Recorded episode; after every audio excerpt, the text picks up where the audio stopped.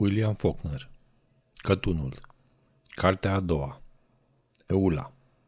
Capitolul 1 Când a intrat Flem Snobs vânzător în prăvălia tatălui ei, Eula Warner n-avea nici 13 ani. Era cea mai mică dintre cei 16 copii, plodul, cu toate că ajunsese și întrecuse pe maică sa în înălțime încă de la 10 ani. Acum, cu toate că nu împlinise 13 ani, era mai voinică decât multe femei mature și chiar și sânii nu mai erau conturile mici, vârtoase cu vârfuri impetuoase ale pubertății sau fecioriei. Din potrivă, toată înfățișarea ei sugera un simbol din vechile timpuri dionisiace. Miere în lumina soarelui și struguri cu boabe pleznind, sânge stors curgând din vița fermecată, zdrobită sub călcătura dură rapace acopite de țap. Părea să nu fie un exemplar viu al contemporaneității, cât mai curând viețuind într-un vid prolific. Zilele, urmându-i se una după alta, în dărătul parc al unui crani sonor de sticlă din dosul căruia părea să asculte într-o năuceală posămorâtă, cu o cumințenie plictisită, moștenirea unei maturități mamare, creșterea propriilor ei organe. Ca și tatăl ei, era de o lenevie incorrigibilă, cu toate că ceea ce la el era o trândăvie continuă, veselă, aferată, era la ea o forță reală, invincibilă și necruțătoare. Nu făcea cu voie literalmente nicio mișcare, decât la și de la masă, în și din pat. Să meargă a învățat târziu. A avut primul și unicul cărucior de copil din tot ținutul, un obiect greoi, scump, mare aproape cât o șaretă. A umblat în el mult după ce crescuse, de nu-și mai putea întinde picioarele. Când a ajuns atât de mare, încât era nevoie de puterea unui bărbat în toată firea ca să o ridice, i-a fost luat cu forța. Atunci a început să șadă pe scaune. Nu că stăruia să fie purtată pe sus când se ducea undeva. Mai curând, lăsa impresia că încă din fragedă copilărie știa că nu va voi să meargă nicăieri, că nimic nu era nou sau noit la capătul vreunei deplasări, orice loc era la fel ca altul, oriunde și peste tot. Până la 5 sau 6 ani, cât a trebuit să meargă peste tot pentru că maica s-a refuzat să o lase acasă când lipsea, o ducea în brațe servitorul lor negru. Puteau fi văzut trecând toți pe drum, Miss Warner în rochie de sărbătoare cu șal, urmată de servitorul negru clătinându-se puțin sub povara trupului lung, indiscutabil de femeie aproape, ce se bălăbănea cu picioarele spânzurate ca o stranie răpirea sabinelor sub ocrotirea mamei. Avea păpuși ca orice copil, le așeza pe scaun în jurul celui pe care ședea și stătea așa, niciuna cu mai multă sau mai puțină aparență de viață decât cealaltă. În cele din urmă, tatăl ei puse pe fierar să-i facă un cărcior de copil în miniatură, ca acela în care își petrecuse ea primit trei ani de viață. Era și ăsta grosolan și greu, dar era unicul cărucior de copil pentru păpuși pomenit de cineva vreodată în tot ținutul. Punea toate păpușile în el și s-a așezat pe scaun alături. La început, și-au zis că e arierată mental, când ajunsese la stadiu fizic de maturitate feminină în miniatură, dar și-au dat repede seama că indiferența ei față de jucării era determinată de faptul că, pentru ca să le miște, trebuia să se miște și ea. Din frageda copilărie și până la vârsta de 8 ani, a crescut pe scaune, mutându-se prin casă de pe unul pe altul, după cum nevoile măturatului și ale dereticatului și ale statului la masă o sileau să plece din loc.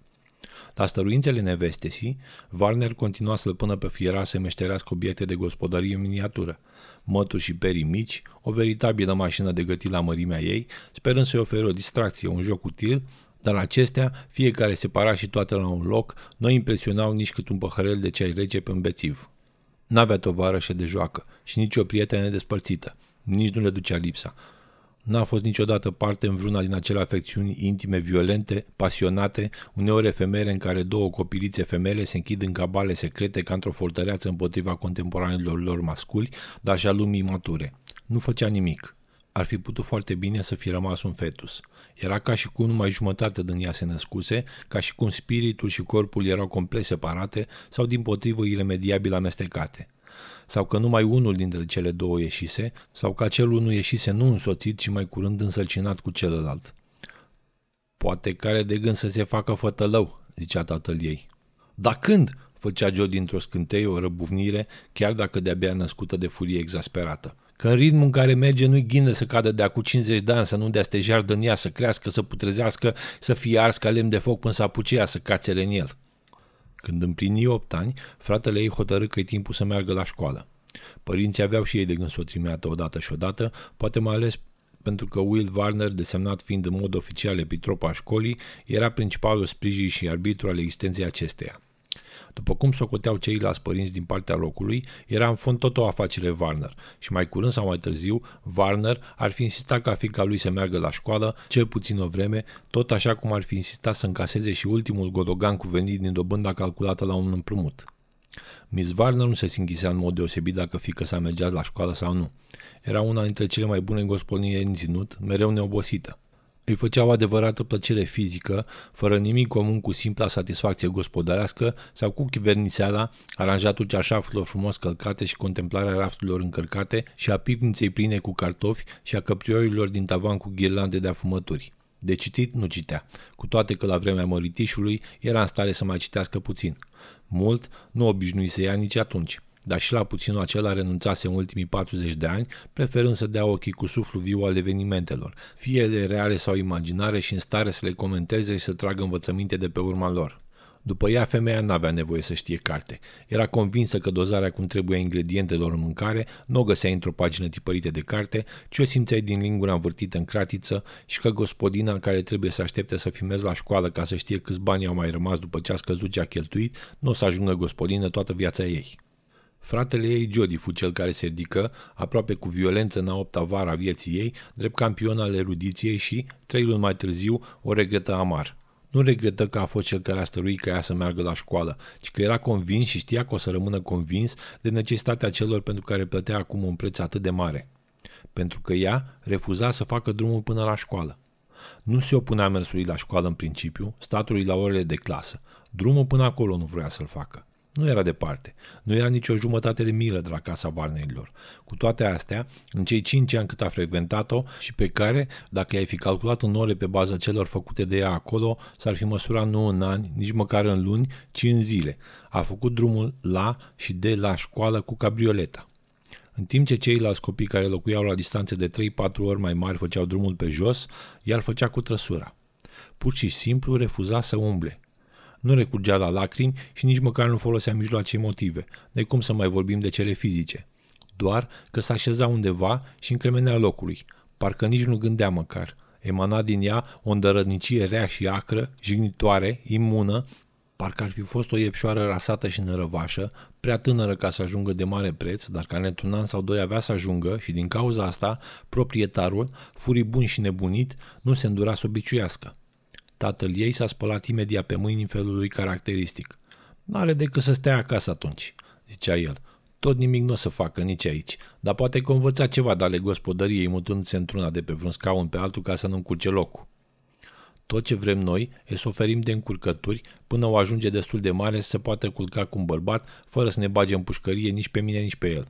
Atunci n-ai decât să o măriți. Poate chiar că ai să găsești un bărbat care să nu lase pe Jody pe drumuri. O să le dăm casa și prăvălia și toată tărășenia și noi doi o să ne ducem la bâlciul ăla universal care se zice că o să se facă la St. Louis și dacă ne-o place, mare Dumnezeu, ne cumpărăm un cort și ne așezăm acolo. Dar fratele ei insista ca ea să meargă la școală iar fata continua să refuze să se ducă pe jos până acolo, șezând indolendă și femelă și bleagă și impasibilă și fără măcar să gândească și nici să asculte măcar, după cum lăsa impresia, în timp ce bătălia dintre mamă și frate se dezlănțuia furioasă pe deasupra capului ei nepăsător.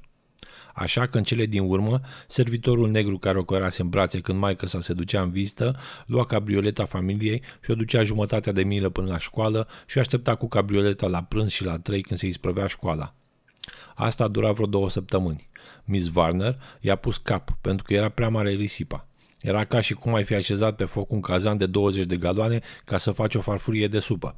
A pus un ultimatum. Dacă Jody vrea neapărat ca sorsa să meargă la școală, n-avea decât să aibă el grija ei să ajungă până acolo.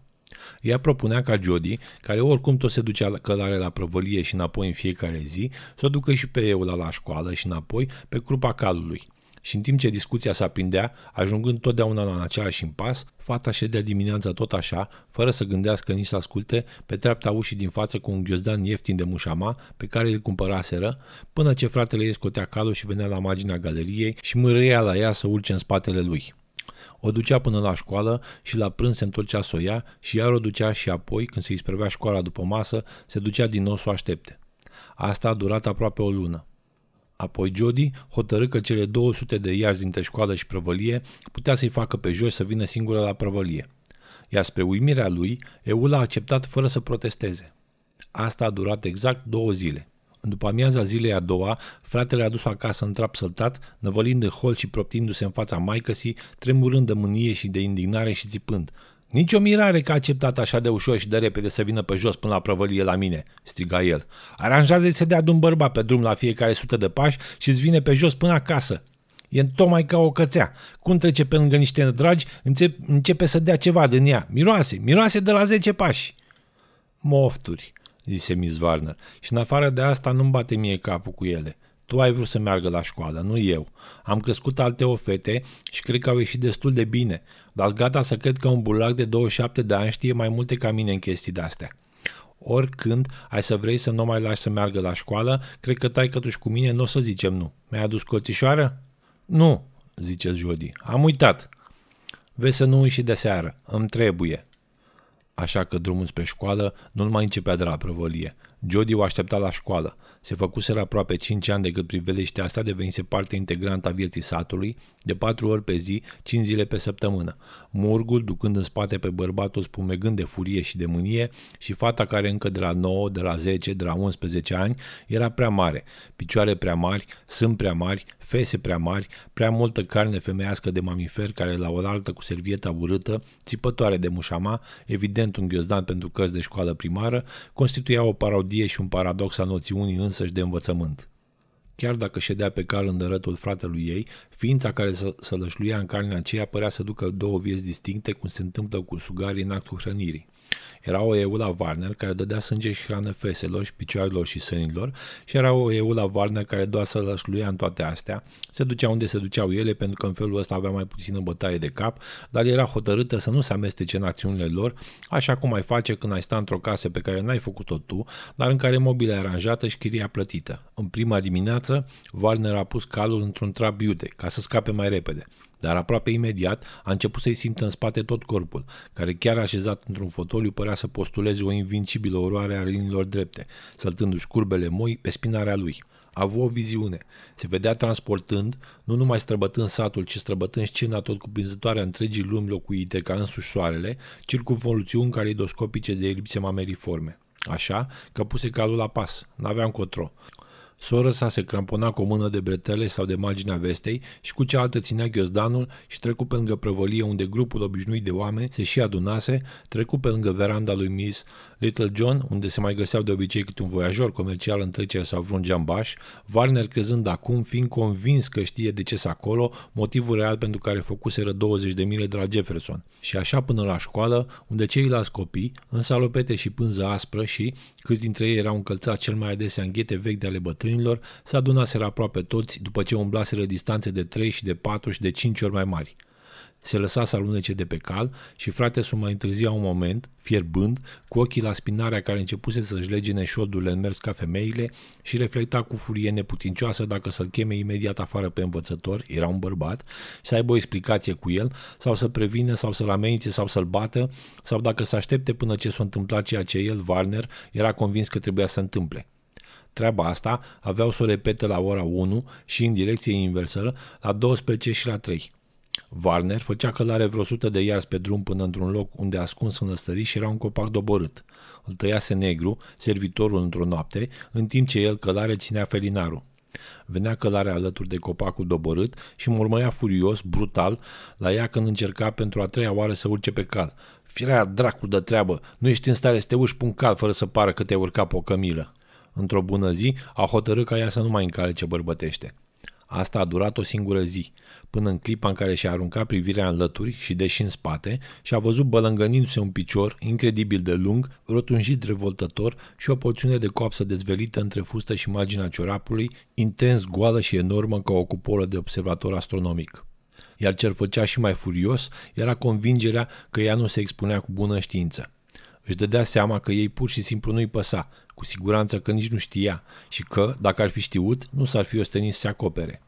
Își dădea seama că ședea pe calul în mers cum ar fi stat acasă într-un fotoliu și, fără îndoială, și în clasă. Așa că uneori se întreba cuprins de o furie neputincioasă cum puteau niște fese supuse atât de îndelung presiunii acelei greutăți în continuă și accentuată creștere să pară prin simplul act al mersului că trâmbițează sus și tare moliciunea aceea fluidă, catifelată, îmbătătoare, seducătoare.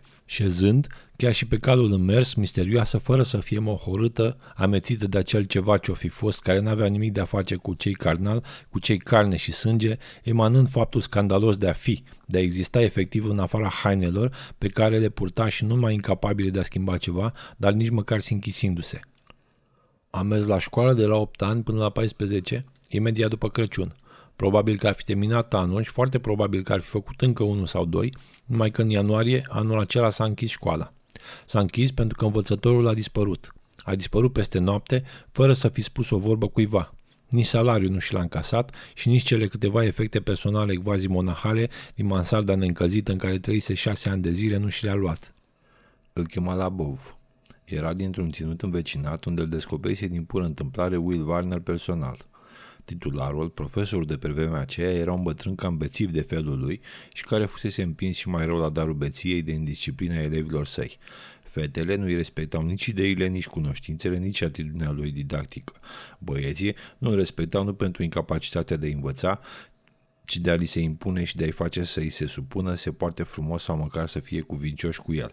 O stare de lucruri care de mult depășise stadiul de răzmeriță și devenise un fel de sărbătoare bucolică romană ca hărțuirea unui știr burs și râios. Așa că toată lumea, inclusiv profesorul, știa că nu îi se va mai prelungi angajamentul, dar nimeni nu se preocupa în mod deosebit dacă în anul viitor școala va fi deschisă sau nu. Era a lor. Ei o zidiseră, ei plătiseră învățătorul și știmiteau copiii la școală numai când aveau ce să le dea de lucru acasă, așa că era deschisă numai între cules și semănat, de la mijlocul lui octombrie până în martie. Nu se făcuse încă nimic pentru înlocuirea profesorului când, într-o zi de vară, Varne se duse în ținutul vecin după niște treburi și l-a bucă noaptea pe acolo și fu invitat să doarmă într-o cabană din Bârne, de pe o fermă mică, pe o coastă golașă bătută de vânturi. Când intră în casă, văzut lângă vatra rece o femeie incredibil de bătrână, trăgând dintr-o pipă infectă de luci și purtând o pereche de ghete bărbătești cam grosoloane, neobișnuite sau chiar bizare. Dar Varner nu le acordă nicio atenție până nu auzi în spatele său un zgomot de pași bocănind și târșind și văzu o fetiță de 10 ani într-o rochiță de bumbac peticită, dar curată și într-o pereche de ghete tocmai ca ale bătrânei, dacă nu chiar ceva mai mari. Până să plece a doua zi de dimineață, Warner mai întâlni încă trei perechi și descoperi că nu văzuse de când era asemenea ghete și nici n-auzise vorbindu de ele. I-a spus gazda ce erau. Ce? Făcu Warner. Ghete de fotbal? E un joc, zise la Bov. Îl joacă la universitate. Îi explică. Era băiatul lui cel mai mare.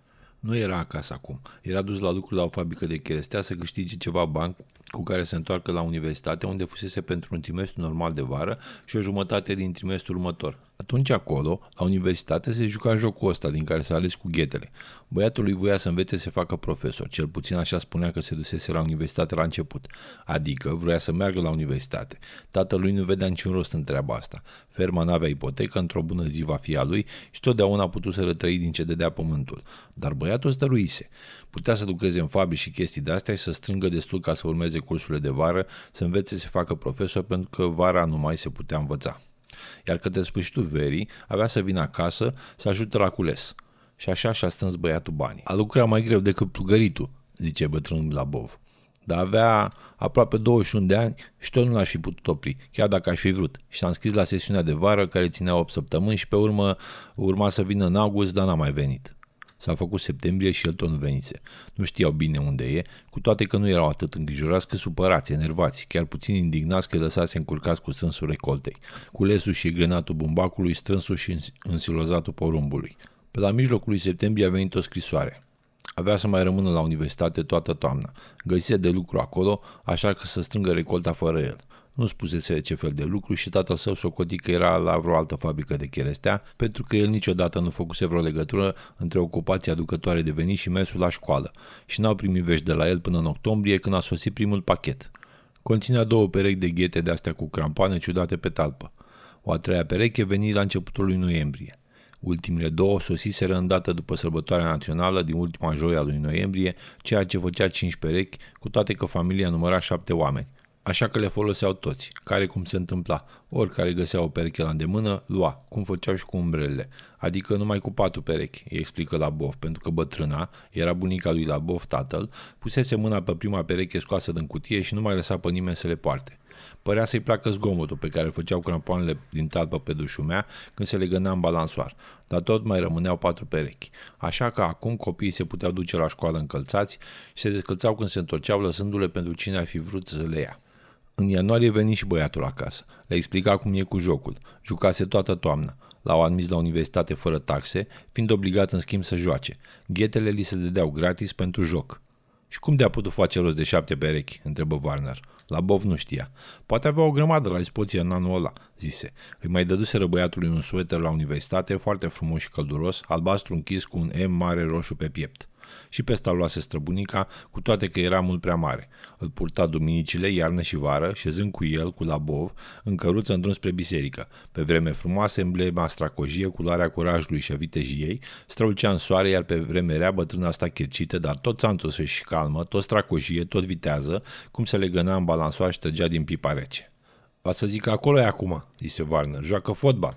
Nu, i-a spus la Bov. Acum era la o fabrică de cherestea. Își făcuse el socoteala că dacă lipsea trimestrul de acum și în schimb lucra, putea strânge destui bani, ca să, destui bani ca să poată rămâne la universitate chiar și după ce nu l-ar mai fi ținut gratis pentru jucat fotbal și să-și completeze astfel un an întreg de școală normal în loc de cursurile de vară în care se învăța numai cum să ajungi institutor. Credeam că asta vrea să facă, zise Warner. Nu, spuse la Bov. Asta e tot ce a putut învăța la cursurile de vară. Cred că ai să râzi când ai să auzi ce am să spun. Vrea să se facă guvernator. Da, desigur, se Warner. Ai să râzi bănuiesc. Nu, făcu Warner, nu râd. Guvernator. Măi, măi, măi. Când îl mai vezi, dacă vrea să amânăm un an, doi chestia cu guvernatorul și să fie învățător, spune să vină la mine la moșia franțuzului să stăm de vorbă. Asta era în iulie. Poate că Warner nu s-a aștepta ca la Bof să treacă realmente pe la el, dar nici alte for să completeze vacanța pe care desigur că nu putea să o fi uitat n-a făcut. Chiar în afară de obligația sa de a trop, avea să aibă și el un copil bun de școală peste un an, doi. Într-o după masă, pe la începutul lui septembrie, stătea descălțat, întins în hamacul lui de doage, prins între doi copaci din curte când văzut venind, străbătând curtea, un bărbat pe care nu văzuse niciodată, dar recunosc cu imediat. Un bărbat nu slab, numai piele și os, cu păr negru și aspru și gros ca de coada de cal, cu pomeții ieșiți ca de indian, cu ochii pali, duri și calmi și un nas mare și gânditor foarte puțin coroiat, cu nările vibrând de orgoliu și cu buzele subțire ale ambiției ascunse și necurțătoare. Era figura omului de lege, a convingerii nestrămutate în forța cuvântului ca principiu demn să-ți dai viața pentru el la nevoie, acum o mie de ani, ar fi fost a unui călugăr, a unui luptător fanatic care ar fi întors cu reală bucurie lumii un spate intransigent și ar fi plecat în pustiu să-și trăiască restul zilelor și nopților în liniște, fără o clipă de îndoială de sine, luptând nu pentru mâhnirea omenirii, de care nu s-ar fi sinchisit și pentru a cărei suferințe n-ar fi avut decât dispreț, ci împotriva propriilor sale pofte firești, aprige și nesățioase. Am venit să vă spun că nu pot să predau aici anul ăsta, zise el. N-am timp. Am aranjat așa ca să pot rămâne la universitate tot anul. Varner nu se sculă. Anul ăsta, da la anul. Am aranjat la fabrica de cherestea. La vară mă întorc acolo, sau în altă parte. Bun, zise Warner. M-am gândit și eu puțin la asta. Pentru că școala de aici nu-i nevoie să deschide decât la 1 noiembrie. Până atunci poți să stai matale la Oxford și să joci jocul dumitale. Pormă vii să începi școala și să-i dai drumul. Ți aduce aici cărțile dumitare de la universitate și îți vezi și de ele și de școală. Și în ziua când trebuie să joci, te duci la Oxford și joci și îi pui să-ți ghicească dacă te-ai ținut aici de carte și ai învățat ceva sau ce mai fi vrând ei să știe. Pe urmă poți să vii înapoi la școală. O zi, două nu contează. Am să-ți dau un cal cu care să poți face drumul în 8 ceasuri. Nu-ți decât 40 de mile până la Oxford de aici. Pe urmă, când vine vremea examenelor în ianuarie, cum mi-a zis baba cu dumitale, închizi școala aici și te duci și rămâi acolo până termin. Pe urmă, în martie, iar deschizi și te duci înapoi pe tot restul anului până la sfârșitul octombrie, dacă vrei. Eu nu cred că un om care vrea cu adevărat să nu poată să-și vadă și de cartea lui la 40 de mile, fără cine știe ce bătaie de cap. Ei, ce zici? De câteva vreme, Vanner își dăduse seama că celălalt nu mai vedea, cu toate că nu se mișcase din loc și ochii erau încă deschiși. La Bov sta neclintit, cu o cămașă albă de o curățenie impecabilă, spălată de atâtea ori că arăta ca o pânză de țânțari, pantalonii și haina perfect curate, dar nu din același costum și haina puțin cam prea mică pe el și Varner își dădea seama că avea hainele astea numai pentru că crezuse sau îi se dăduse să înțeleagă cum te poți duce în salopetă la cursul la universitate. Sta acolo învălui nu în speranțe și bucurii trezite și în care nu-i venea să creadă, ci într-o furie mistuitoare, trupul uscat frământat nu atât de șocurile mediului, cât crispa și îndrumat de ceea ce zăcea în el ca într-un furnal. All right, zise el. La 1 noiembrie am să fiu aici. Se întorcea să plece. Nu vrei să știi cu cât ai să fii plătit? All right, îi se labov oprindu-se.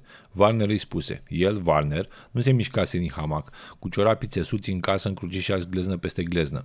Jocul ăla a făcut el. Îți place? Nu, zise Labov. Aud că nu-i departe de bătaia curată. Da, făcu Labov. Din nou scurt, se opri politicos așteptând privind la bătrânul descălțat, slab, viclean lungit în hamac, într-o adâncă lene, care părea să fi și aruncat asupra lui blestemul condamnării irrevocabile la deșertăciune totală a oricărei clipe sau șir de clipe de acum sau de mai târziu, ținând în locului, silindu-l să piardă timp gândind la ce nu spusese niciodată nimănui și nici să spună nu intenționa pentru că tot n-avea nicio importanță acum. Începuse tocmai înainte de sfârșitul trimestrului de vară, acum un an. Avea de gând să se întoarcă acasă la sfârșitul trimestrului, cum îi spusese tatălui său, să ajute la stânsul recoltei. Dar chiar imediat înainte de sfârșitul trimestrului găse de lucru. Îi picase, cum s-ar zice, din cer. Mai erau două-trei săptămâni până ca bumbacul să fie bun de culei și de egrenat și se și aranjase unde să stea până la mijlocul lui septembrie cu o cheltuială foarte mică. Așa că, cea mai mare parte din ce avea să scoată va fi câștig curat. A acceptat. Era vorba de nivelatul și amenajatul unui teren de fotbal. Pe atunci nu știa ce era un teren de fotbal și nici nu-l interesa. Pentru el era un simplu prilej de a mai scoate încă atâția și atâția bani pe zi în plus și nici măcar nu oprea lopata în loc reflectând când și când, cum s-ar caz rece, la ce fel de joc o fi acela care cerea atât de multă grijă și multă cheltuială pentru pregătirea terenului decât ar fi cerut pregătirea acelui teren pentru scoaterea unei recolte grase. Dacă ar fi fost ca atâta cheltuială de timp și de bani să se fi justificat de o recoltă, ar fi trebuit să fie cel puțin din aur. Așa că în septembrie, când încă, înainte de terminarea terenului început să fie folosit, el tot cu sarcasm și nu curiozitate descoperi că tinerii care se agitau pe acolo nici măcar nu jucau, ci doar se antrenau. Îi observa. Probabil că observa mai atent sau în orice caz mai des decât își dădea seama și cu ceva pe față în ochi și nici despre asta nu își dădea seama, pentru că într-o după masă unul dintre ei descoperise că jocul ăsta avea chiar un profesor plătit, îi zise – Crezi că ai fi în stare să faci mai bine, nu-i așa? Alright, vină încoace. Și în seara aceea ședea pe treptele din fața casei antrenorului, în întunericul prefost din septembrie, zicând într-una, nu, calm și cu răbdare. N-am de gând să trăiesc din împrumut numai ca să joc. N-ai nevoie să împrumuți, ți-am mai spus, zicea antrenorul. Învățatul ți se plătește. Ai să dormi la mine în pod, ai să îngrijești de caldă vaca, ai să o mulgi, ai să vezi de foc și eu îți dau masa. Tot nu înțelegi? Fața nu putea să fi fost, pentru că se petrecea întuneric și nici vocea nu credea să fi fost. Totuși antrenorul zise, Înțeleg. Nu crezi? Nu, zise el. Nu cred că poate fi cineva care să-mi dea toate astea numai ca să joc. Nu vrei să încerci? Hai să vezi. Nu vrei să rămâi aici să joci până o veni cineva să-ți ceară bani? Și atunci poți să pleci dacă încere cineva bani? Da, zise antrenorul, pe cuvântul meu. Și așa, în seara aceea scrise tatălui său că nu o să vină acasă să ajute la cules și dacă o să aibă nevoie de un om în plus în locul lui, o să le tremeată bani. Și i-au dat echipament și în după masa aceea, ca și în cea precedentă când purtase încă salopeta în care lucrase, unul dintre jucători nu se ridică de jos imediat și a explicat și asta. Cum că există reguli împotriva violenței, el încercând cu răbdare să facă distinția, să înțeleagă. Dar cum să duc mingea la linie dacă îi lasă mă prinde să mă trântească? Asta nu le-a povestit, dar stătea lângă hamac în hainele lui curate nesortate, stăpânit și grav răspunzând scurt și liniștit cu da și cu nu la întrebările lui Vaner, în timp ce toate astea se recapitulau în memoria lui repede, alunecând, fără să mai aibă vreo importanță acum, terminate, lichidate, lăsate în urmă, nemai însemnând nimic, toamna însă trecând repede ca în vis telescopic. În podul înghețat se scula la patru și făcea focul în case la cinci profesori ai facultății, se întorcea să dea nutezi la vite și să mulgă vaca. Apoi erau cursurile, învățătura și înțelepciunea distilate și rafinate, tot ce mintea de om gândise și sondase vreodată, zidurile îmbrăcate în iedăr, odăile monahale impregnate de atât belșug de învățătură, fără altă limită decât capacitatea și setea auditorului. După mesele de antrenament, în scurtă vreme, fu scutit o zi întreagă ca să strângă frunzele din cele cinci curți, pregătirea cărbunilor și alenelor pentru focurile de-a doua zi. pe urmă Iarvaca și pe urmă, în pardesiul pe care îi dăduse antrenorul, sta cu cartea sub lampa mansardă fără foc până ce adormea pe pagina tipărită. Făcea treaba asta 5 zile pe săptămână, până sâmbătă, când ducea un vulgar ovoit demn de dispreț peste niște linii albe fără noi, măcar fugeau din fața ochilor. Și totuși, în timpul secundelor acelea, în ciuda disprețului, a convingerii care se îmbibase în el, a eredității lui dure și spartane, trăia într-o libertate impetuoasă. Pământul izbi cu piciorul, loviturile, respirația găfâită, mâinile încercând să prindă iuțeala, urletul legănat al tribunilor masate, fața lui purtând și atunci expresia aceea sardonică de a nu-i veni să creadă. Și ghetele. Warner observă cu mâinile sub cap. Și ghetele? Făcu Warner.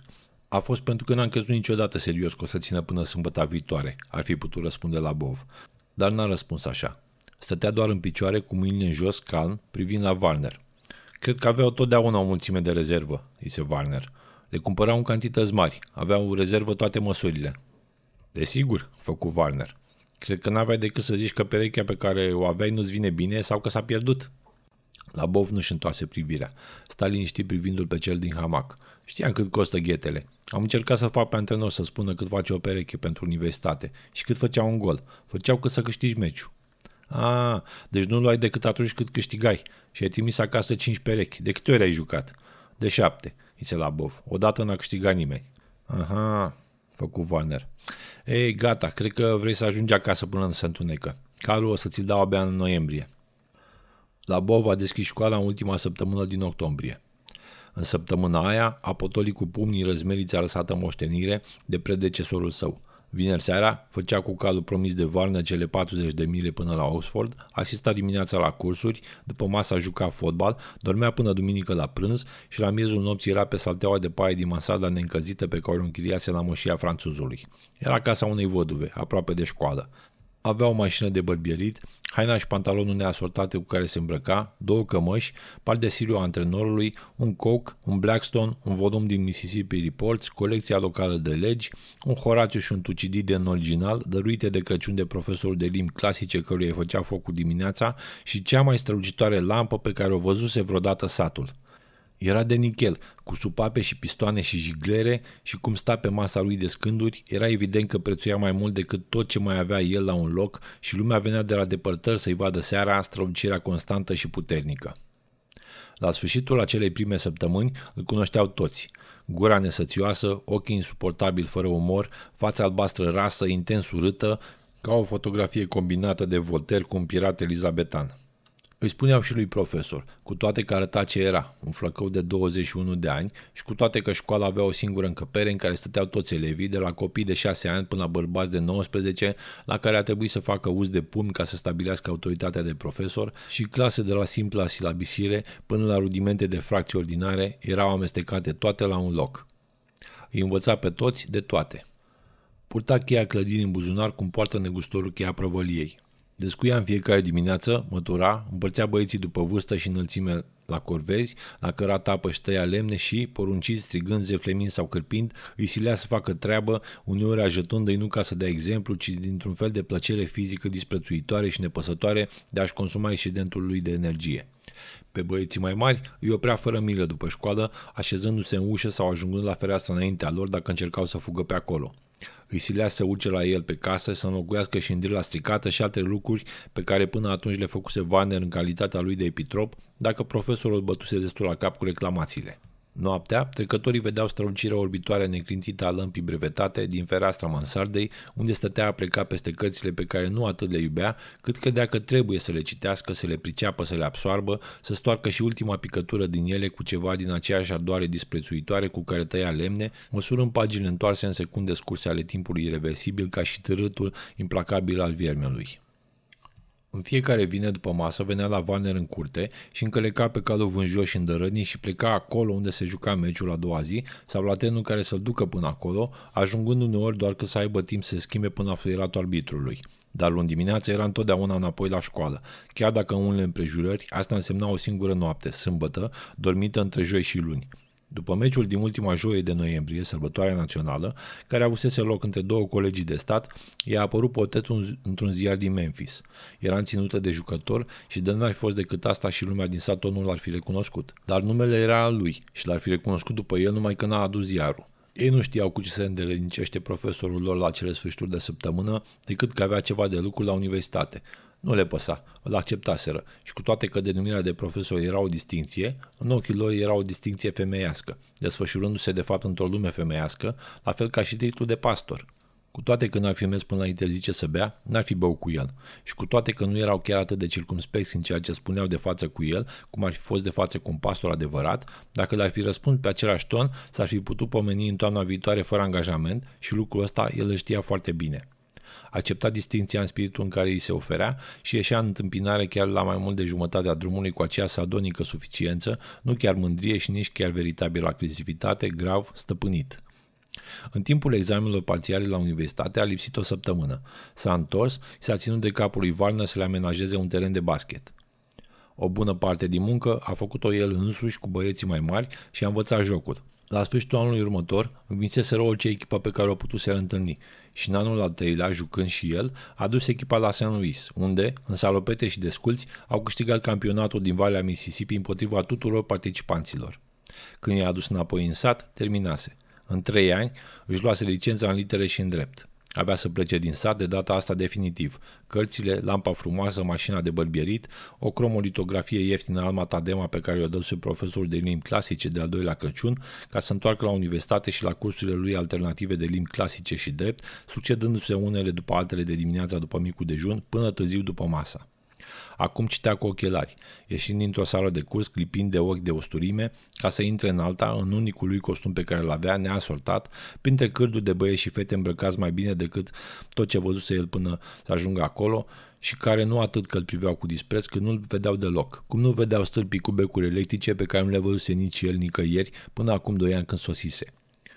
Trecea printre ei și privea cu aceeași expresie pe care o avusese pe terenul de fotbal cu liniile lui fugare și crampoanele ghetelor, la fetele care se vedea bine că veniseră acolo să-și găsească un bărbat și la băieții care veniseră nu știa nici el de ce. Apoi, într-o bună zi, îmbrăca cu togă și tocă închiriată, primi cu alții împreună sulul de pergament înfășurat strâns, nu mai mare decât calendarul făcut sul, dar care, ca și calendarul, cuprindea cei trei ani liniile albe fugare, nopțile pe calul neostenit și alte nopți în care stătuse în pardesiu cu lampa drept orice sursă de căldură, întorcând pagini de vorbărie moartă. Două zile mai târziu, stătea cu promoția lui în fața completului tribunalului din Oxford. A fost admis în barou și gata, se terminase. Seara aceea a petrecut-o în restaurantul în hotel la o masă zgomotoasă, prezidată de judecători, cu profesori de drept și alte personalități juridice în juri. Era antecamera lumii în care se străduise să ajungă în cei trei ani de muncă, patru dacă socotești și primul, când nu-și vedea încă bine ținta. N-avea altceva de făcut decât să șadă liniștit cu expresia lui încremenită și să aștepte ultima imagine verbală stingându-se în ultimele bătăi din palme, să se ridice să iasă, să-și continue drumul neclintit cu fața în direcția pe care și-o alesese, cum făcuse de trei ani încoace, fără să șovăie, fără să arunce o privire îndărăt. Dar nu putea. Chiar cu avansul ăsta de 40 de mile spre libertate și, își dădea seama și o spunea, spre demnitate și respectul de sine, nu putea. Trebuia să întoarcă, tras îndărât în sfera și imperiul unei fete de 11 ani, care chiar când ședea cu ochii pe jumătate închiși în soare ca o pisică pe treptele școlii în, recrea- în recreație și mânca un cartof rece, întruchipa aceeași aptitudine de dezmăț a însăși zeițelor lui din Homer și Tucidide de a fi în același timp și desfrânate și imaculate și fecioare și mame de războinici și de bărbați în toată firea.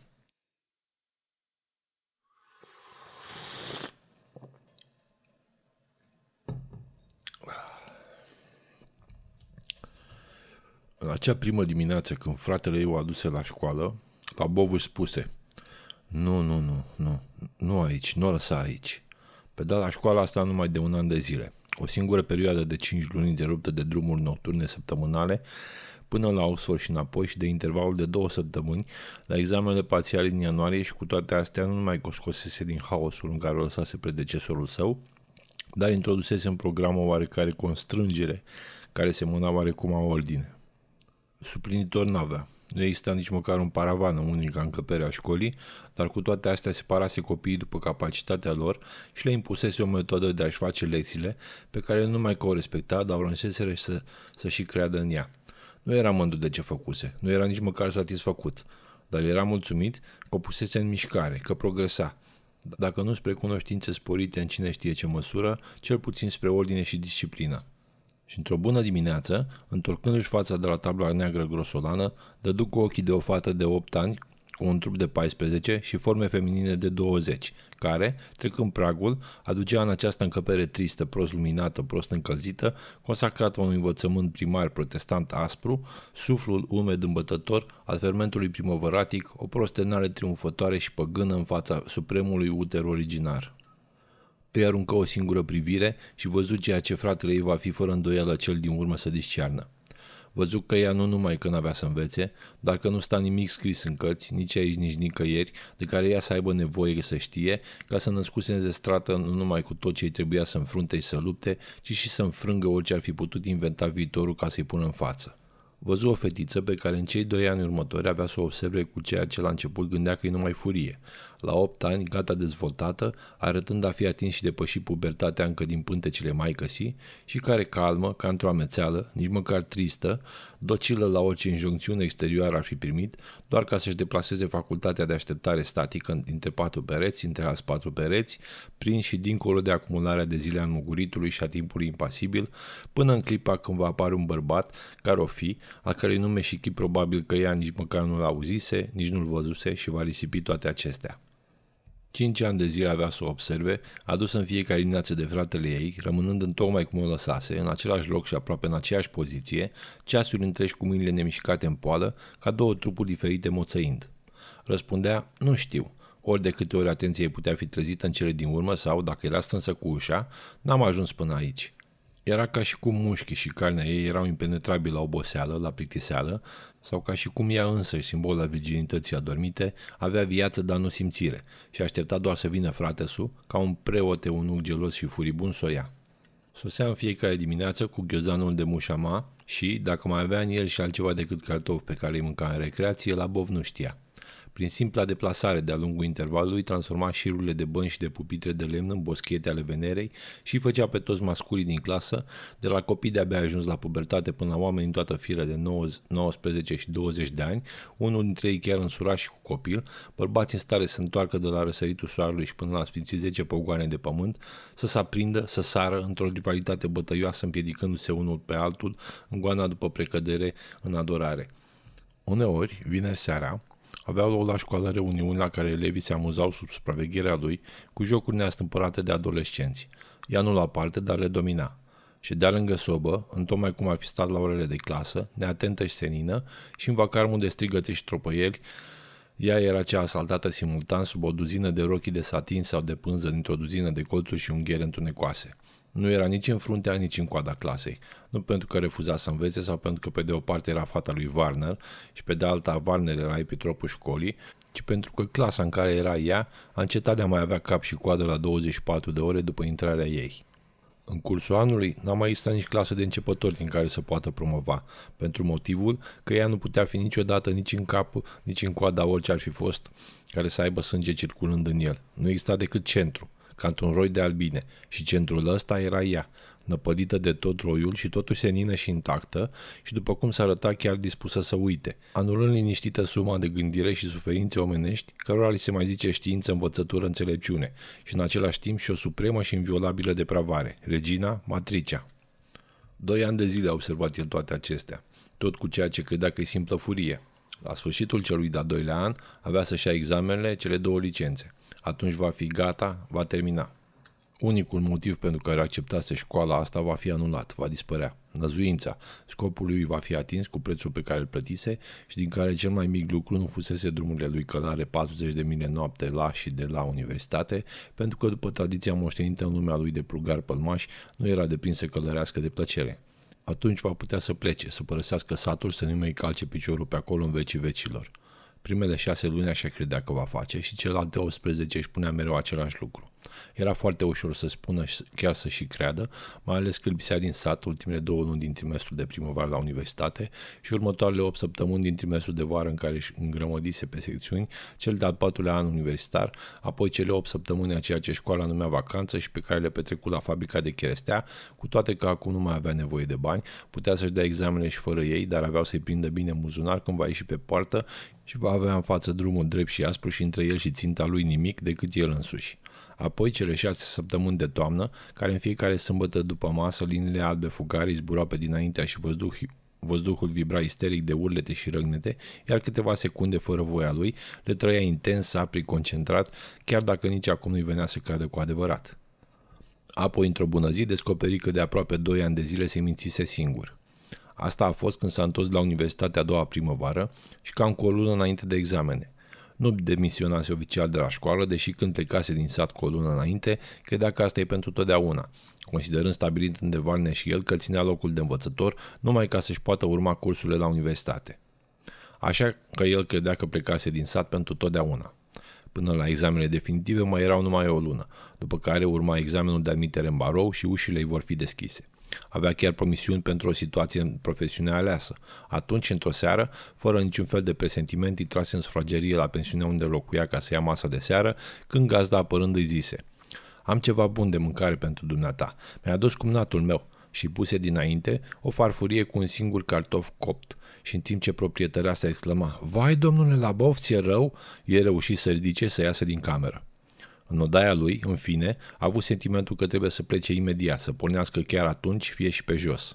O vedea, îi simțea chiar și mirosul, șezând acolo pe treptele școlii mâncându-și cartoful, liniștită, mestecând și cu acea teribilă atitudinea ei de a fi nu numai iremediabil și inconștientă în afara hainelor ei, ci de a fi goală fără ca măcar să-și dea seama.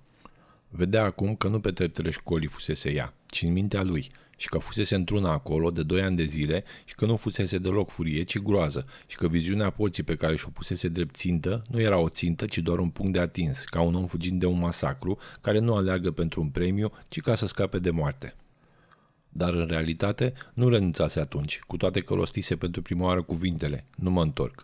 Înainte, n-avusese nevoie să le spună pentru că până atunci crezuse că va continua dar așa cel puțin putea să mai asigure cu glas tare că nu va face, ceea ce totuși însemna ceva și dădea posibilitatea să-și treacă examenele și amiterea în barou și să meargă și la banchet.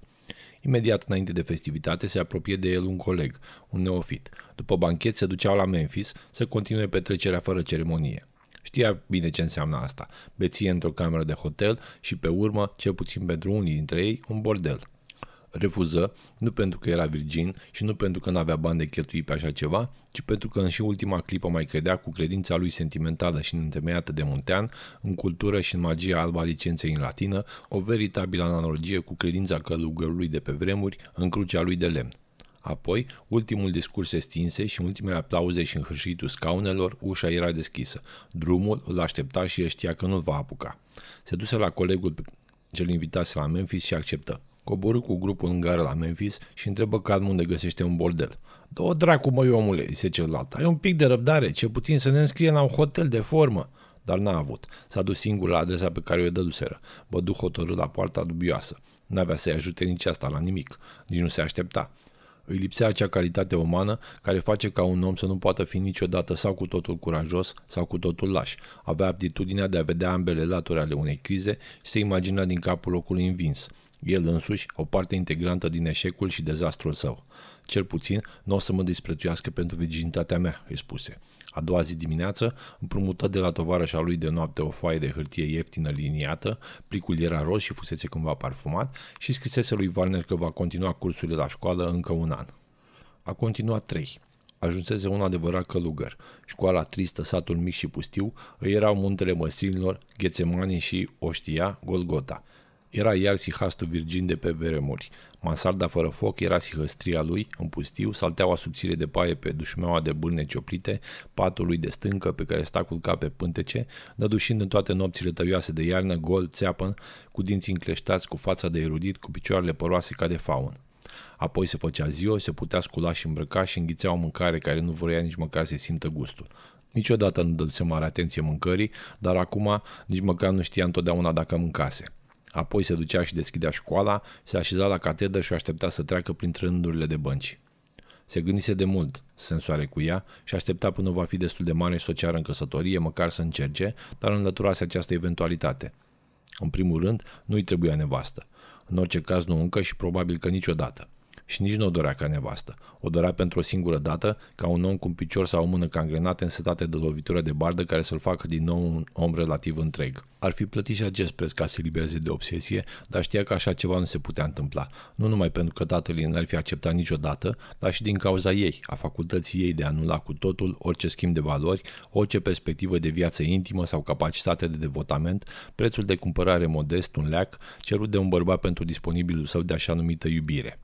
Aproape că și vedea pe bărbatul pe care îl va avea într-o zi. O să fie un pitic, un om, fără testicule și nici dorinți, tot atât de puțin factor fizic în viața ei, cât numele proprietarului de pe pagina de gard a unei cărți. Și iar ajunsese aici, iar la cărți, la maculatura inutilă a tiparului care mai trădase și altă dată. Vulcan șchiop al acestei venere nu s-o posede, doar să o aibă în proprietate prin forța unică pe care ți-o dă puterea, puterea copleșitoare a banului, a bogăției, a zorzoanelor, a flacurilor, tot ce ar fi putut avea, nu un tablou, o statuie, pământ, să zicem. Îl și vedea un câmp frumos și gras și rodnic, cu bălegar mult și etern și inaccesibil, pentru care pretindea că are titluri asupra lui, fără memorie, sugând în el de 10 ori mai multe semințe vii decât ar fi putut secreta și combina în toată viața lui proprietarul și producând o recoltă în mii mai mare decât ar fi putut el visa vreodată să culeagă să pună deoparte. Așa că se terminase. Și cu toate astea rămânea acolo rămânea pentru privilegiul de a aștepta până ce plecau elevii de la ultima oră de clasă și încăperea era goală, așa că putea să se scoale să ducă, cu blestemata față impasibilă până la banca ei și să pună mâna pe scândura caldă încă de contactul cu trupul ei sau chiar să îngenuncheze să splimbe obrazul pe scândură, să îmbrățișeze lemnul tare și fără simțire până ce căldura dispărea. Era nebun, știa. Se întâmpla câteodată că nici măcar nu mai vrea să facă dragoste cu ea. Vrea doar să-i facă rău, să o doară, să-i vadă sângele țâșnind și curgând, să vadă fața asta senină crispându-se într-o expresie neșteasă de teroare și tortură sub propria lui față, să-i lase un semn neșters al lui pe ea și apoi se uite cum fața încetează de a mai fi chiar față omenească. Apoi gonea vraja asta, viziunea asta și situația se răsturna.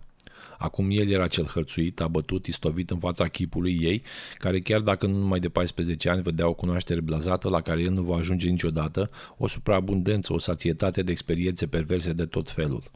Era ca un copil în fața acestei științe. Era ca o fetiță, o fecioară înspăimântată, nebunită, uluită, prinsă în cursă nu de maturitatea și de experiența seducătorului, ci de forțele oarbe și implacabile dinăuntru ei, dându-se seama acum că trăise cu ele de ani de zile fără ca măcar să știe că există. Se târa pe jos în praf în fața băncii, gândind. Învață-mă ce să fac. Spune-mi, voi face orice îmi spui, orice să învăț, să știu ce știi. Era nebun, știa. Știa că mai curând sau mai târziu ceva trebuia să se întâmple și mai știa că orice s-ar întâmpla, el va fi cel învins, chiar dacă nu știa încă de unde are fisura asta în armura lui, știa că ea o va găsi dintr-o dată din instinct, fără măcar să-și dea seama că fusese în primejdie de moarte. În primejdie? Gândi strigă, în primejdie? Nu ea, eu. Mie mi-e frică de ce aș putea face, nu din cauza ei, pentru că ei nici eu, nici altul nu-i poate face ceva rău, ci mie, din cauza celor ce mi se vor întâmpla mie. Apoi, într-o după masă, își găsi barda. După o primă lovitură stângace, continuă să taie cu ea aproape într-un fel de paroxism de plăcere, cu nervii și tendoanele membrelor cangrenate bădăbândindu-se. Nu auzise nimic. Ultimul pas se stinse și ușa se închise pentru ultima oară. Nu auzi deschizându-se din nou și cu toate astea ceva îl făcu să-și ridice fața tăvălită de pe bancă. Ea era din nou în cameră privindu-l. Își dădu seama că nu numai că știa în ce loc genunchease el, dar că știa și de ce – Poate că în clipa aceea credea că ea știuse tot timpul, pentru că își dăduse seama imediat că nu era nici speriată, nici nu râdea de el, pur și simplu nu se sinchisea. Și părea că nici nu știe că avea în față un ucigaș virtual. Doar dădu drumul ușii și înainte pe intervalul dintre bănci către locul unde era soba. Jody n-a venit încă, zise. Afară e frig. Ce faci acolo jos? Se ridică în timp ce ea continua să apropie, ținând ghiozdanul de mușama pe care îl purta, Uite că se făcuseră 5 ani acum și de, despre care știa că nu deschidea niciodată în afară de școală decât ca să vâre în el cartofii copți. Se apropie de ea, iar fata se opri urmărindu-i fiecare mișcare. Nu-ți fie frică, zise el, nu-ți fie frică. Frică? se miră ea. De ce? Făcu un pas înapoi, atât privindu-l în față. Nu era frică. Nu ajunsese până acolo, gândi el și atunci îl năpădi un sentiment de furie rece sau de silă și regret la oaltă, deși nu îi se vedea pe față chiar dacă zâmbea puțin, tragică și dezgustătoare și diabolică. Asta îi zise el, asta e nenorocirea, nu-ți fie frică. Asta trebuie să înveți și am să te învăț eu, cu orice preț. Învățase el altceva, deși câteva clipe nu și-a dat seama. Un lucru învățase ea într-adevăr în timpul celor 5 ani de mers la școală și acum avea să dea examen și să-l treacă. Se apropie de ea și ea tot nu dădu înapoi. Și atunci o prinse în brațe cu mișcări repe și implacabile, ca și cum ai fost o minge de fotbal sau ca și cum balonul ar fi fost la ea și ia un obstacol între el și poarta pe care o ura și la care trebuia să ajungă. O strânse, brutal, cele două corpuri izbindu-se violent unul de altul, pentru că ea nici măcar nu se mișcase din loc să-l evite, evite, necum să încerce să reziste. Pentru moment părea să fie hipnotizată. O uimire totală și inertă și moale, stând acolo mare și imobilă, aproape la fel de înaltă ca el, ochii în dreptul ochilor și corpul, care părea totdeauna să fie pe din afara hainelor, făcuse fără măcar să știe un iureș de excitație lascivă din ceea ce el, cu prețul la trei ani de sacrificiu și suferințe și flagelări și neîncetată lupte cu însuși sângele lui necruțător, cumpărase ca să aibă privilegiul de a-i dedica viața și care părea acum la fel de fluid și de inconsistent ca un lapte de o puritate miraculoasă. Apoi corpul își reveni, începu o rezistență furioasă și mută, în care chiar și atunci el ar fi putut discerne că nu era nici frică, nici măcar jignire, ci simplă luare prin surprindere și iritare. Era puternică, prevăzuse că o să fie, dorise, să așteptase să fie, luptau cu furie. El zâmbea și optin chiar, luptă-te, luptă-te! asta e, un bărbat și o femeie luptând, cu ură. Să ucizi, numai să o faci așa încât celălalt, el sau ea, să știe în vecii vecilor după aceea că a murit nici măcar să stea mor lungit, liniștit, pentru că vor trebui apoi să fie veșnic doi într-o groapă și acei doi nu vor putea fi niciodată să mai stea liniștiți în aceeași groapă și nici în alta nu vor mai putea solidar liniștiți până ce nu va fi murit și celălalt. O slăbise din strânsoare, să-i simtă mai bine rezistența apriga oaselor și a mușchilor, ținând-o doar atât cât să nu-i ajungă la obraz. Iar nu făcea zgomot, deși fratele ei, care niciodată nu întârzia când venea să o ia, trebuia să fie acum afară, în fața școlii. La Bov nu se gândea la asta. Probabil că nici nu s-ar fi închisit. O ținea mai puțin strâns, zâmbind încă și optindu-i, amestecându-le, frânturi de versuri latine și grecești și obscenități americane de pe Mississippi, când deodată i-a reușit să își elibereze unul din brațe, cotul izbindu-l violent sub bărbie. Își pierdu echilibru. Până să-și recapete, ea îi dădu cu celălalt braț un pumn în față cu toată puterea. Se potini de îndărătălea, se izbi de o bancă și căzu cu ea și în parte sub ea. Se aplecă peste el, respirând adânc, dar nu gâfâind, nici măcar ciufulită. Să-i sprăvești cu pipăitul, Bethel bătrân și sfrijit și descrierat, zise ea. După ce zgomotul pașilor ei și al ușii închizându-se încetase, putu să audă ceasul ieftin pe care l adusese cu el din odaia lui de la universitate, ticăind puternic în liniștea de plină, un sunet metalic, dogit, ca niște alice mici picând într-o cutie de tinchea, deși încă înainte de a putea începe să ridice, ușa se deschise din nou și, de jos de pe dușumea, ridică ochii la ea, cum venea pe intervalul dintre bănci. Unde mi-e?" zise ea. Apoi văzut ghiozdanul și ridică de jos și plecă iar. A auzit din nou ușa. Va să zică, nu-i spusese încă, gândi el. Îl știa bine pe frate său. N-ar fi așteptat să o ducă întâi acasă, ar fi intrat imediat, răzbundându-se în fine după cinci ani de silnicie brutală și nemotivată. Asta, oricum, ar fi fost ceva. N-ar fi fost posesiune, adevărat, dar aceeași carne tot ar fi fost, carne caldă, vie, în care curge acela sânge, cel puțin la lovituri, un paroxism, o gamă de spasme, o purgație, oricum, ar fi fost ceva. Așa că se sculă și se duse la catedră, se așeză și îndreptă spre sine fața deșteptătorului. Fusese obligă să o poată vedea de la tablă unde stătea de obicei când asculta. Știa distanța între școală și casa Valnerilor și călărise destul pe calul lor până la universitate și înapoi ca să calculeze timpul în cal distanță. Și o să vină și în galop încoace, gândea. Așa că măsură distanța pe care o avea de parcurs minutarul și ședea privindu-l cum se târie spre punctul fixat. Apoi își ridică privirea la singurul spațiu relativ liber din încăpere, unde era totuși soba și, bineînțeles, tabla. Soba nu putea fi împinsă din loc, dar tabla da. Dar chiar și așa, poate ar fi fost mai bine să dea adevărat afară, al minteri unul din doi s-ar putea lovi. Apoi se gândi că tocmai asta e ce, ceea ce dorea. Unul din doi să iasă lovit. Apoi se întrebă calm, care? Și răspunse, nu știu, nu-mi pasă. Așa că se uită din nou la cadanul ceasornicului. Dar chiar și după ce trecuse o oră întreagă, tot nu putea să admite că ajunsese la dezastru fatal. Mi-a aranjat o capcană și mă așteaptă cu pistolul, gândi. Dar unde? Ce capcană? Ce capcană mai bună putea să-și dorească decât asta? O și vedea intrând din nou în clasă mâine dimineață, liniștită, netulburată, fără să-și amintească măcar cu cartoful cop pe care în recreație se va așeza pe treptele însorite ca să-l mănânce, ca una din acele făpturi nemuritoare, impudice, rămasă poate grea cu un anonim și mâncând pâinea paradisului pe costiș însorita Olimpului. Așa că se sculă și își adună cărțile și hârtiile pe care împreună cu deșteptătorul le ducea în fiecare după masă în udăița lui goală și le aducea înapoi a doua zi dimineață și le puse într-un sertar al catedrei și îl închise și cu Batista s-a apucat să șteargă de praf catedra pe deasupra, mișcându-se fără grabă, dar fără încetare, cu fața calmă și întoarse ceasul și puse la loc pe catedră. Pardesiul pe care îl dăduse antrenorul acum șase ani era atârnat în cuiul lui. Să uită la el o clipă, apoi imediat se duse și îl luă și chiar îl îmbrăcă și ieși din cameră.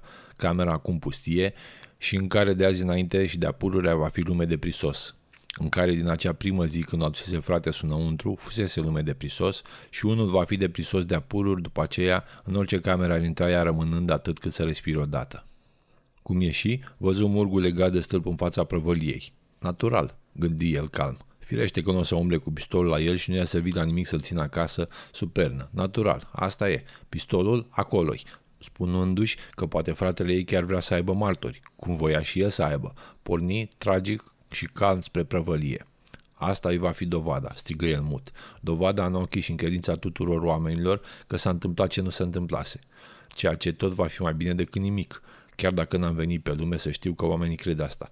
Și va intra în credința tuturor oamenilor pentru totdeauna, nu va mai putea fi dezrădăcinat, pentru că unul dintre noi care știu că nu e așa, va fi mort. Era o zi cenușie cu rezonanță metalică, una dintre acele zile fără vânt, de o încremenire sculpturală, prea moartă ca să dea zăpada sau măcar să o lase să cadă, și nici măcar lumina nu se schimba, ci părea să iasă gata făcută dimineața din nimic, ca să piară în tuneric fără gradație. Satul era neînsuflețit. Fierăria și mașina de egrenat și prăvălia mâncată de vreme cu obloanele trase amuțite, singur calul nemișcat mai reprezenta viața – și asta nu pentru că se putea mișca, ci pentru că semăna cu ceva despre care știa că trăiește. Dar trebuie că era înăuntru. Parcă îi vedea, bocancii grei și cizmele, salopetele și șorțurile umflându-se peste masa de haine grămădită deasupra landala, înfips pe picioare în jurul scuipătoarei cu nisipul pătat și soba ghemuită, radindu-și din pântecele de fier căldura puternică, sănătoasă, cu un miros al ei, miros de bărbat monahal aproape, o esență invernală de afeminitate și de scuipat de tutun răscopt. Bună căldura! Va intra în ea nu lăsând afară frigul tri și sterb, ci viața. Urcând treptele și intrând pe ușă, ieșea din viață. Calul, ridicându-și capul privit trecând. Dar tu nu, îi zise, tu trebuie să rămâi afară. Stai aici și rămâi nevătămat să faci așa ca sângele să circule. Eu nu. Urcă treptele și traversă scândurile tocite de călcâi ale galeriei. Pe ușa închisă era prins în de un afiș de hârtie. Reclamă unui produs farmaceutic pe jumătate rupt un chip de om ajuns, înfumurat, bărbos, trăind undeva departe, însurat cu copii într-o casă de om bogat, la adăpost de pasiune și de trădarea sângelui și neavând nici măcar nevoie să fie mort ca să fie trecut la nemurire cu ținte de tapițări bătute la intervale, cu darul ubicuității și al imortalității în 10.000 de efigii decolorate și zdrențuite, pe 10.000 de uși și de ziduri și de gardoroase de timp și nevopsite și de tot felul de vreme și ploaie și gheață și ar și țărea averii prin toate unghierile țării. Apoi, cu mâna pe clanța ușii, se opri. Odată, era desigur într-una din călătorile lui cu fotbalul. Niciodată nu mersese cu trenul pentru altceva decât în noaptea aceea la Memphis. Coborise pe un peron de gară trist. În fața unei uși se produsese o agitație. Auzise un om înjurând, strigând, un negru ieșind pe ușă în goană, urmat de un alb care răgnea. Negru se întoarse, oprindu-se, și în timp ce spectatorii se împrăștiau, albul îl împușcă pe negru cu un amăr de pistol. Își aminti cum negru, prizându-se cu mâinile de pântece, se prăbuși cu fața în jos, apoi deodată se răstogolise pe spate, părând că se lungește, că într-adevăr crescuse cu cel puțin un metru. Albul cu înjurăturile fu stăpânit și dezarmat. Trenul fluieră odată și porni din loc încet, un feroviar în uniformă făcând erupție din mulțime și alergând să-l ajungă, tot privind înapoi de pe treapta în mișcare. Și își aminti cum se strecurase împingându-se, folosind instinctiv tatica de la fotbal să-și facă un loc de unde se uite la negru zăcând îngățeapă pe spate, cu mâinile încă încleștate pe pântece, cu ochii închiși și fața liniștită. Și atunci a apăruse un om, doctor sau funcționar, nu știa exact ce, care îngenunchease lângă negru. Încercase să-i desfacă mâinile. Nu se observa vreun semn exterior de rezistență. Brațele și mâinile de care trăgea doctorul sau funcționarul păreau doar a fi devenit de fier. Ochii negrului nu se deschiseseră, nici expresia de pace de pe chipul lui nu se alterase. Părea doar să spună, uitați-vă alb- albilor, m-am pușcat. Dar în cele din urmă îi descreștară mâinile și-și amintea cum începuseră să-i scoată bluza și salopeta și o haină civilă jerpelită, care se dovedia a fi fost odată un pardesiu lung tăiat din poale cu un brici parcă și de desubt o cămașă și un pantalon. Îl deschiaseră la centură și glontele se rostogoli pe peron. Sânge deloc. Luă mâna de pe clanță și scoase pardesiul și îl puse pe braț. Cel puțin să nu-i fost eu de vină dacă unul dintre noi eșuează, gândi el și intră. La început, crezu că încăperea era goală. Văzut soba în lădița ei cu nisip murdar, înconjurată de butoiașe cu cuie și lădițe puse în picioare, simți chiar mirosul fetit de scuipat proaspăt ars.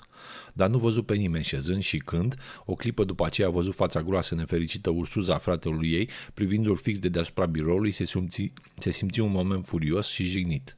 Credea că Warner golise prăvălia, că, că trimisese pe toți afară cu bună știință ca să refuze și această ultimă pretenție, ratificarea succesului pe care venise să și-l cumpere cu prețul vieții. Și deodată simți o aversiune chinuitoare, un refuz furibund de a muri.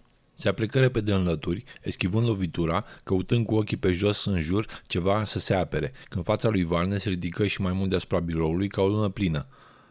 Ce dracu tot cauți?" zise Warner. Ți-am spus de acum două zile că cerceveaua n-a venit încă?" Cerceveaua?" făcut la Bov. Bate în cuie câteva scânduri deasupra, zise Warner. Crezi că am să mă apuc să fac special un drum la oraș ca să nu sufle ție un pic de vânt în ceafă? Și atunci și aminti. În vacanța Crăciunului se spărseseră niște geamuri. Bătuse câteva scânduri în loc.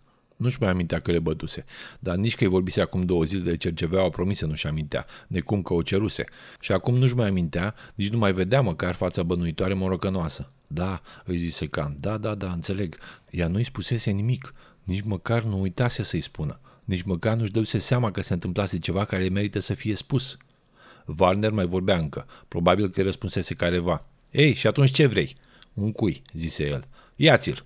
Fața dispăruse în dărâtul biroului. S-a dus ciocanul înapoi. Nu-mi trebuie ciocan, zise, numai un cui. Casa, odaia neîncăzită în care locuise șase ani de zile cu cărțile și cu lampa lui strălucitoare, se afla între prăvălie și școală. Nici măcar nu se uită la ea când trecu. Se întoarse la școală și închise și încuie ușa. Cu o bucată de cărămidă, bătu cui un perete lângă ușă și agăță cheia în cui. Școala era pe drumul spre Jefferson. Pardesiul îl avea pe el.